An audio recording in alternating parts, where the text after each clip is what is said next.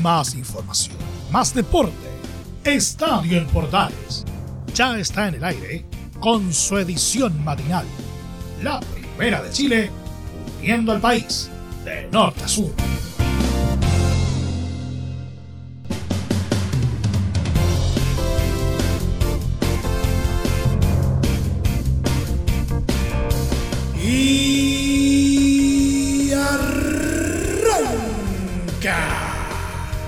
Señoras y señores, ¿cómo les va? Muy buenos días, bienvenidos una vez más, bienvenidos al show. Llegamos a mitad de semana y estamos cada vez más cerca de lo que va a ser el Super Clásico 190 del eh, fútbol eh, chileno. Hay varias novedades al respecto. vamos a escuchar eh, la previa del Super Clásico por parte de Óscar Opaso en Colo Colo. También vamos a escuchar al, técnico Esteban Valencia tras su ratificación como entrenador de los azules hasta fin de año. Vamos a tener varias cositas que estuvieron eh, marcando la pauta en los equipos nacionales. Por ejemplo, ¿qué va a pasar con el tema de la renovación de, de Pablo Solari? La presentación de Fabián Orellana en Universidad Católica. La sorpresa que dio eh, Unión La Calera en términos de refuerzos Vamos a hablar de La Roja. Vamos a hablar también de Copa Libertadores. Ligas de distintas partes del orden. Hoy día vamos a tener un programa bastante cargado, así que abróchense los cinturones que a partir de este momento comienzan los 30 minutos más intensos del dial. Arrancamos una vez más. Estadio Portales AM.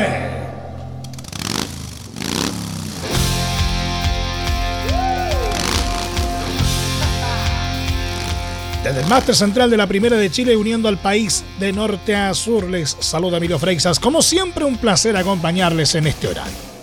El defensor de Colo Colo, Óscar Opaso, hizo la previa al superclásico de este domingo y afirmó que a pesar que en el plantel reconocen la importancia del duelo con la U, se trata de un partido más que los puede impulsar al título del campeonato nacional. Eh, la importancia que tiene el clásico obviamente no la vamos a negar, no la vamos a descubrir hoy en día, pero, pero sabemos que, es un partido más que nos puede eh, acercar un poquito a ese camino, a ese objetivo que tenemos que eh, todos juntos que tenemos a, a, fin de año, que, que poder levantar el título, pero creo que es un partido que en el cual la importancia es mucho mayor porque, porque significa lo bueno, eh, seguir con, esa ventaja que tenemos con, los rivales que están abajo de nosotros, eh, podemos extenderla.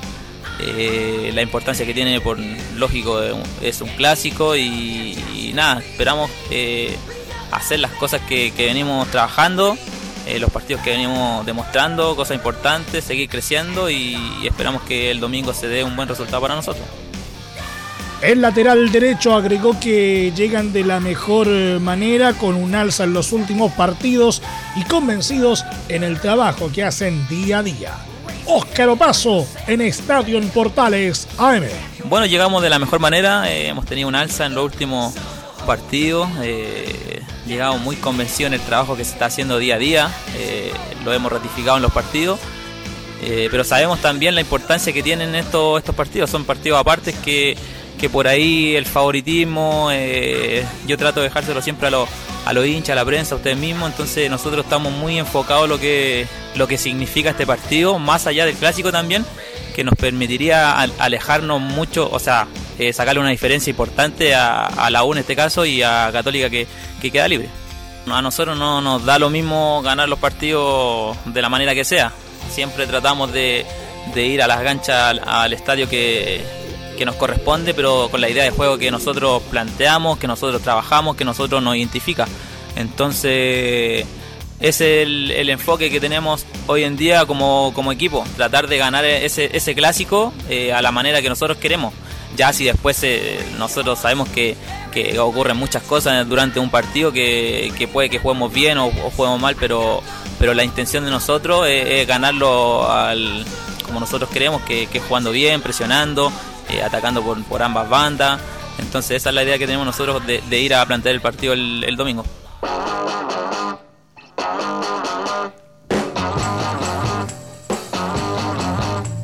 Esteban Valencia, técnico de Universidad de Chile, habló sobre su ratificación como entrenador de los Azules hasta fin de año y aseguró que la medida llega en un buen momento del equipo, tanto por el juego desplegado y los resultados que han acompañado su trabajo en la banca. Bueno, la ratificación creo que viene en un, buen momento.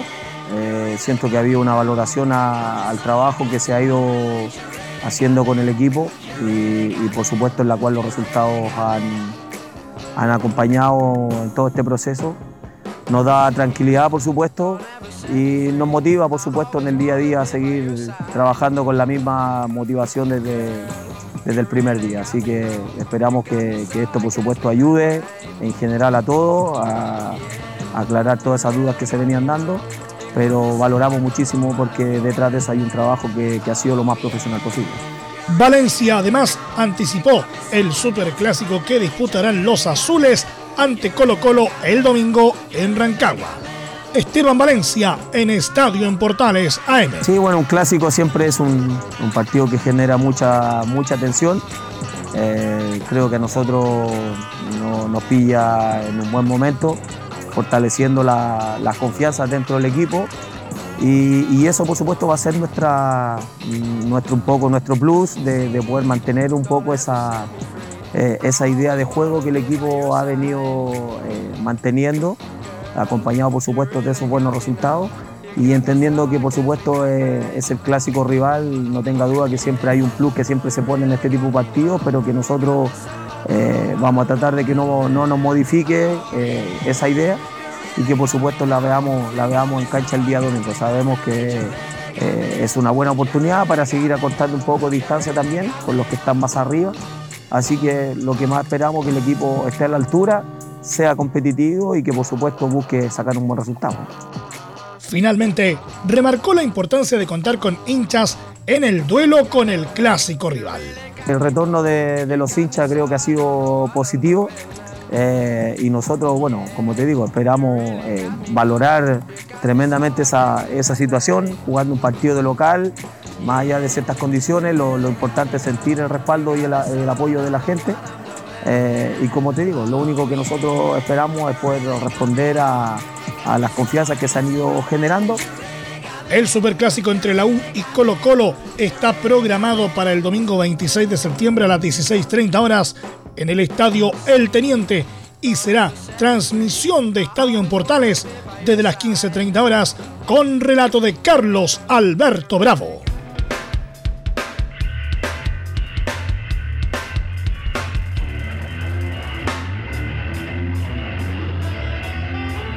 Salimos del Super Clásico para revisar eh, otras cositas relacionadas con el fútbol nacional. El delantero de Colo Colo, Pablo Solari, se ha convertido en una de las figuras de Colo Colo, razón por la que en talleres de Córdoba se han puesto en alerta respecto al futuro del futbolista que está a préstamo en el cacique hasta fin de año.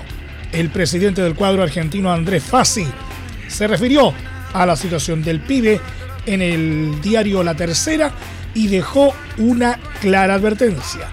Talleres quiere a Solari de regreso. Oficialmente, Colo Colo no ha iniciado ningún trámite. El dirigente aseguró que solo pagando de contado el 50% y viendo cómo ponernos de acuerdo en el otro 50%, pero Talleres lo quiere de regreso.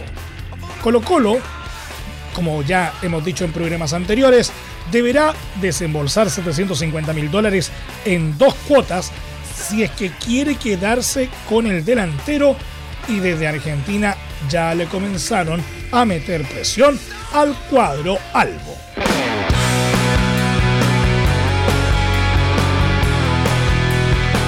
El delantero Fabián Orellana fue presentado como flamante refuerzo de Universidad Católica en conferencia de prensa, instancia donde el veloz puntero aseguró que tiene fútbol para rato, descartando que vuelva al fútbol chileno para pensar en el retiro. Bueno, Eh, muchos piensan que uno se viene a retirar al fútbol chileno y por lo menos no es mi caso. Yo vengo porque creo que, como dije antes, tengo fútbol todavía para entregar y, cuando me retire me voy a quedar en mi casa y ya no firmaré por nadie más. Pero si firmé por dos años y medio es porque me siento capacitado para poder rendir dos, temporadas y media. Eh, físicamente me encuentro bien, eh, estuve trabajando en mi casa con todo lo que me mandaba el profe, eh, hacía dobles sesiones y, y me encuentro bien. Hoy, ayer llegué y ya me puse a entrenar de una con el equipo y no me he saltado ninguna parte del entrenamiento. Espero llegar de la mejor manera para jugar con Melipilla y si el entrenador cree que tengo que salir desde el inicio, eh, lo voy a hacer bien y si no, hay que ayudar y, lo que te toque jugar. Ah, si tuvo otra Sí, aparecieron cosas, pero creo que el proyecto de Católica me convenció más y, y la verdad que lo elegí muy feliz.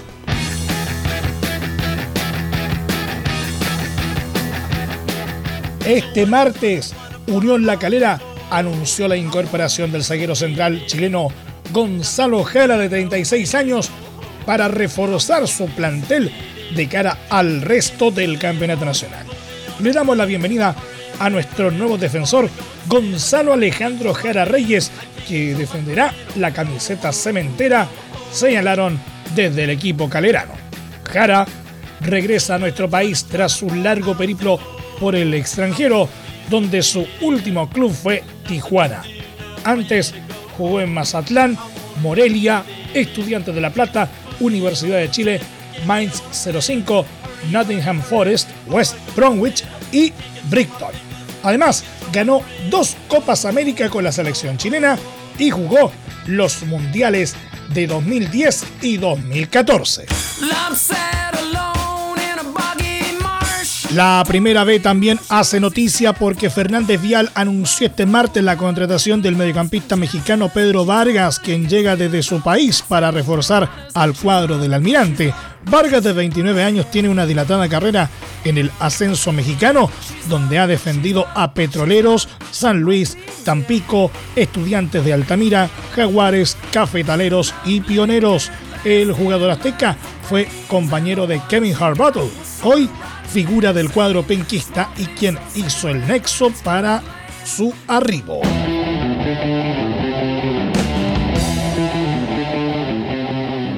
Y en lo que respecta a la roja, la selección chilena necesita sumar puntos para poder ilusionarse con clasificar al Mundial de Qatar 2022 y desde la ANFP se abren a tomar una medida fuera de lo deportivo que puede ayudar al equipo nacional sacar los partidos de Santiago. Si bien el tema de los abonos es la principal traba que impide que la Roja se traslade a regiones, la ANFP está estudiando la posibilidad de que el equipo dirigido por Martín Lazarte salga de la capital. Esta medida se debe principalmente a la constante queja de los jugadores respecto al aliento del público en los partidos que la Roja juega en Santiago. Ante esta posibilidad, el Estadio Sausalito de Viña del Mar aparece como una alternativa viable para albergar los partidos que el equipo nacional deba disputar en lo que queda de clasificatorias. Los más próximos desafíos de La Roja, recordemos, como local camino a Qatar 2022 serán el 10 de octubre ante Paraguay y el 14 frente a Venezuela.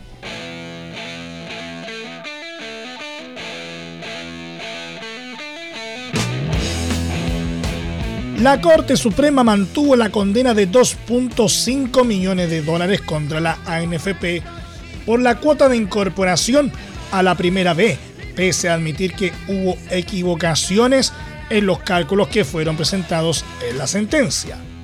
Según informó la tercera, la ANFP presentó un escrito de aclaración, rectificación y enmienda que buscaba rebajar la multa a 1.1 millones de dólares argumentando tres errores de cálculo para la disminución del castigo. No obstante, la justicia reconoció los errores pero sostuvo que no tenían efecto en la cantidad final de la sentencia. Tratándose de cuestionamientos de fondo ajenas a la naturaleza del recurso de aclaración, rectificación o enmienda, y teniendo presente a mayor abundamiento que las alegaciones de la recurrente carecen de aptitud para alterar las conclusiones del fallo, no ha lugar, señala la resolución. Consignar que la ANFP, con problemas económicos, abordará esta situación la próxima semana, el lunes 27, en un Consejo de Presidentes.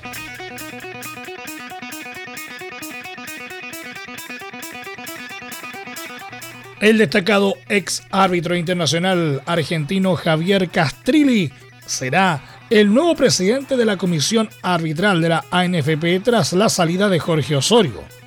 Según información de la tercera, en Quilín eligieron al juez de hierro por su enorme trayectoria y será presentado este miércoles a las 11 horas. Castrilli tuvo una destacada carrera como árbitro entre 1978 y 1998, además de un breve paso en la política como gobernador de Buenos Aires en 2000. En los últimos años participó en múltiples congresos sobre el trabajo referil y ha sido un activo comentarista a través de sus redes sociales sobre el accionar de los árbitros a nivel continental, sobre todo en periodo de Copa América y clasificatorias y en las polémicas que ha sufrido la Roja. Además, ha sido muy crítico con el uso del VAR en Sudamérica, por lo que se espera que implemente cambios para mejorar su uso en el fútbol chileno. Cuenta la leyenda que cuando estos dos equipos juegan por separado, nada más importa. Pero cuando juegan cara a cara y frente a frente, más que los tres puntos, un partido como este te puede costar todo un torneo. No te pierdas este domingo desde las 15.30 horas, en vivo, desde el Estadio El Teniente de Rancagua, una nueva versión del duelo máximo del fútbol chileno. Super Clásico 190. Universidad de Chile. Colo Colo. El romántico viajero quiere ratificar su buen momento, rompiendo la mala racha ante el archirrival. Pero el cacique no está para sorpresas y quiere demostrar una vez más por qué es el candidato número uno al título. Un partido de alta tensión, con el relato de Carlos Alberto Bravo y todo el equipo que trepa y trepa. Imperdible. Super Clásico 190. Universidad de Chile. Colo Colo. Este domingo, solo por Portales Digital. La primera de Chile, uniendo al país de norte a sur.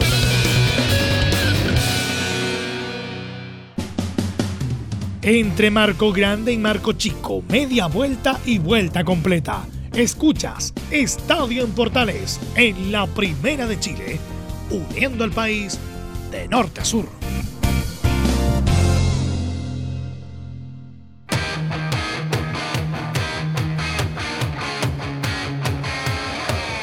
Y es hora de revisar eh, el periplo internacional, ¿no es cierto? Aquí en Estadio en Portales AM. Partimos con Copa Libertadores porque Palmeiras, que no tuvo citado al chileno Benjamín Kusevich, animó un pálido empate sin goles con el Atlético Mineiro de Eduardo Vargas en la ida de las semifinales de Copa Libertadores, dejando la llave abierta de cara a la revancha que se disputará en Belo Horizonte en un encuentro bastante discreto jugado en el Allianz Parque. Fue durante la primera mitad que se dio la ocasión de peligro más clara. A los 40 minutos de juego, Gustavo Gómez derribó a Diego Costa en el área del Verdao, cobrándose la falta penal por el árbitro argentino Patricio Lustó. Tras el cobro, fue Hulk el que se paró frente al balón, pero su zurdazo desde el punto penal dio en el poste izquierdo del arco defendido por Weberton.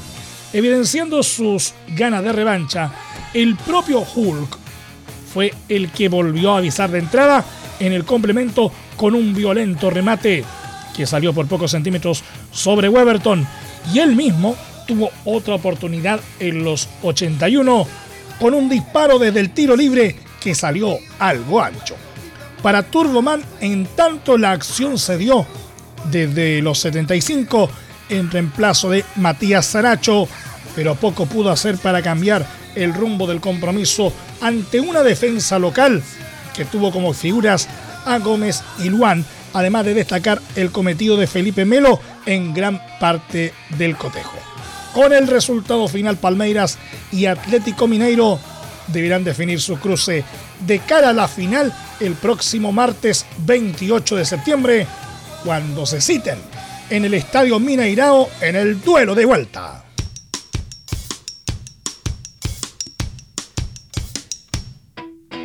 Flamengo con el eh, chileno Mauricio Isla entre sus citados recibe este miércoles a un corajudo Barcelona de Ecuador en el primer cruce de las semifinales de Copa Libertadores, encuentro que promete con dos de los mejores elencos del certamen, con las bajas importantes del uruguayo Georgian de Arrascaeta y Philip Luis por lesión, el Mengao buscará imponer la localía en el estadio Maracaná, que tendrá un aforo del 50% para los hinchas, por lo que podrán asistir alrededor de 30.000 personas.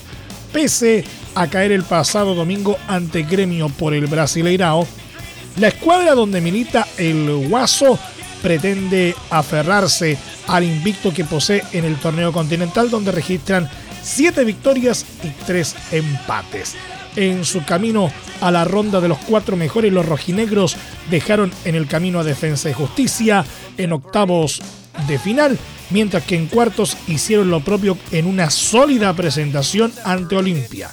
De cara al cruce de este miércoles, la más probable oncena que parará los brasileños será con Diego Alves en el arco, Mauricio Isla, Rodrigo Cayo, Leo Pereira y René o Ramón en defensa.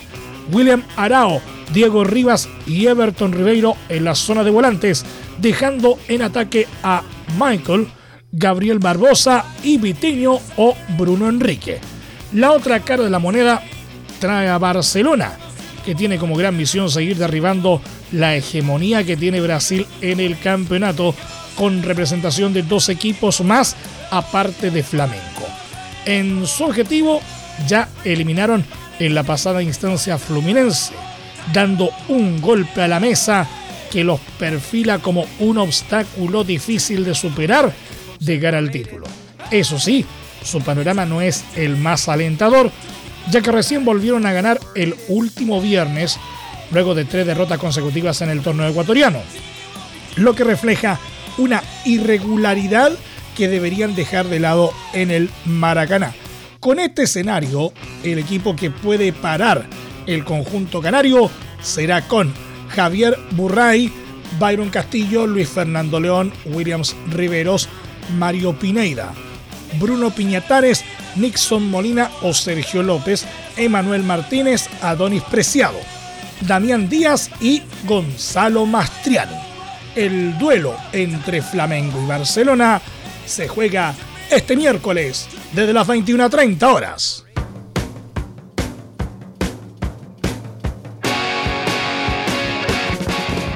El chileno Gary Medel fue titular en el duelo en que Boloña desperdició la ventaja y se dio un empate 2 a 2 ante Genoa por la quinta fecha de la Liga Italiana. El defensor nacional se mantuvo en cancha hasta el pitazo final y fue amonestado a los 72 por un golpe al macedonio Goran Pandev. Bolonia abrió la cuenta a los 49 minutos a través de Aaron Hickey, pero rápidamente empató Matías Destro en los 55 minutos. En el minuto 85 Marco Arnautovic capitalizó un penal para dejar 2 a 1 al elenco de Medel que luego vio cómo Domenico Criscito puso el tanto decisivo a los 89 minutos. También desde el punto de la pena máxima. El resultado dejó a Bolonia en el sexto puesto con 8 puntos, mientras que Genoa es decimocuarto con 4.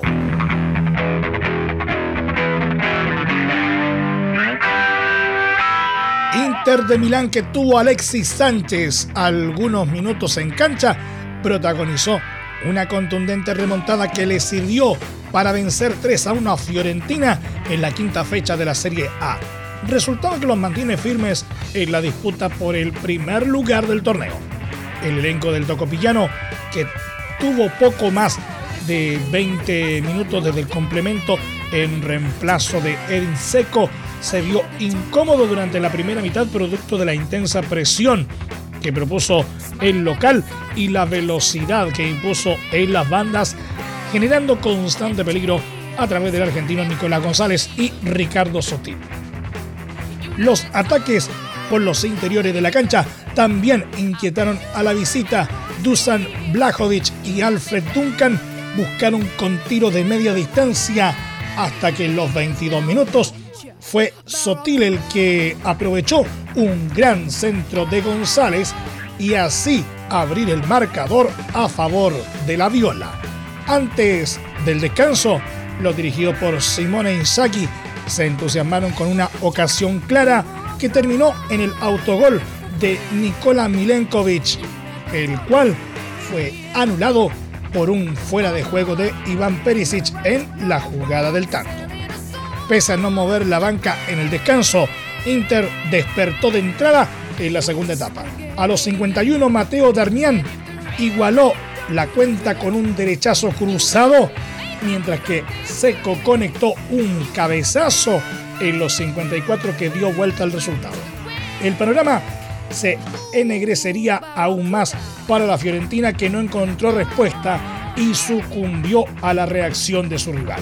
Así, en los 77 se quedaron con uno menos por la expulsión de González que vio la doble amarilla por conducta antideportiva. Aprovechando la ventaja numérica, fue Perisic el que liquidó el compromiso tras asistencia de Gagliardini a los 86. Gracias a la victoria, Inter trepó momentáneamente al primer lugar con 13 puntos, esperando a lo que ocurra en el duelo entre su escolta Napoli y Sampdoria. Fiorentina en tanto se estancó en la sexta ubicación con 9 unidades, sumando su segunda derrota en lo que va de campeonato.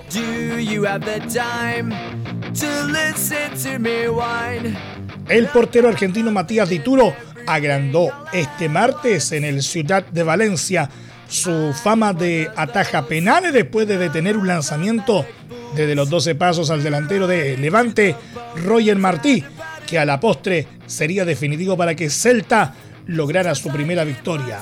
2 a 0 en el presente campeonato liguero. El ex meta de Universidad Católica, una petición del técnico Eduardo Cudet, está confirmando en este inicio de la Liga Española que es un gran especialista al haber detenido tres de los cuatro penaltis que le ha lanzado. Tituro es un jugador con gran experiencia al máximo nivel y destaca por su habilidad en los penaltis, detalló Celta el pasado 8 de julio cuando oficializó la llegada en calidad de cedido del portero argentino que ha desbancado de la titularidad a Rubén Blanco. El cancerbero posee el récord de más paradas desde la pena máxima en el torneo clausura, atajando 7 de 8 lanzamientos en 2014, unos números que de seguir así podría igualar pronto en la Liga Española. El primer penal que Vituro paró en la liga fue al jugador del Osasuna, Rubén García, en el Sadar en la segunda jornada. El segundo fue el pasado viernes a Sánchez en el Celta versus Cádiz y el tercero en el duelo de este martes a Royal cuando su equipo ganaba por 1-0. El único futbolista que ha conseguido superar desde los 11 metros al portero celeste hasta el momento ha sido el internacional francés Karim Benzema, en el que firmó un hat-trick que resultó determinante para que los de Ancelotti remontaran en dos ocasiones al Celta en el Santiago Bernabéu.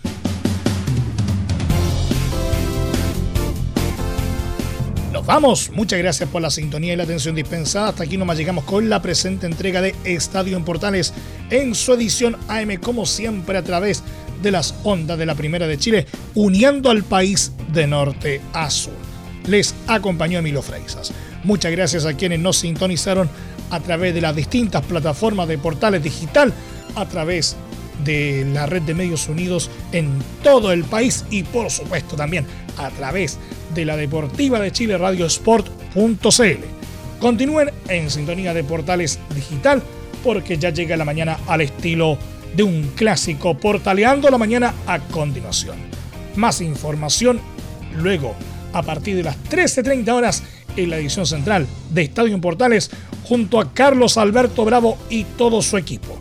Recuerden que a partir de este momento este programa se encuentra disponible en nuestra plataforma de podcast en Spotify, en los mejores proveedores de podcasting y por supuesto también en www.radioportales.cl. Que tengan todos un muy buen día y recuerden, ahora más que nunca, quédate en casa. Más información, más deporte. Esto fue Estadio en Portales, con su edición matinal. La primera de Chile, viendo al país de norte a sur.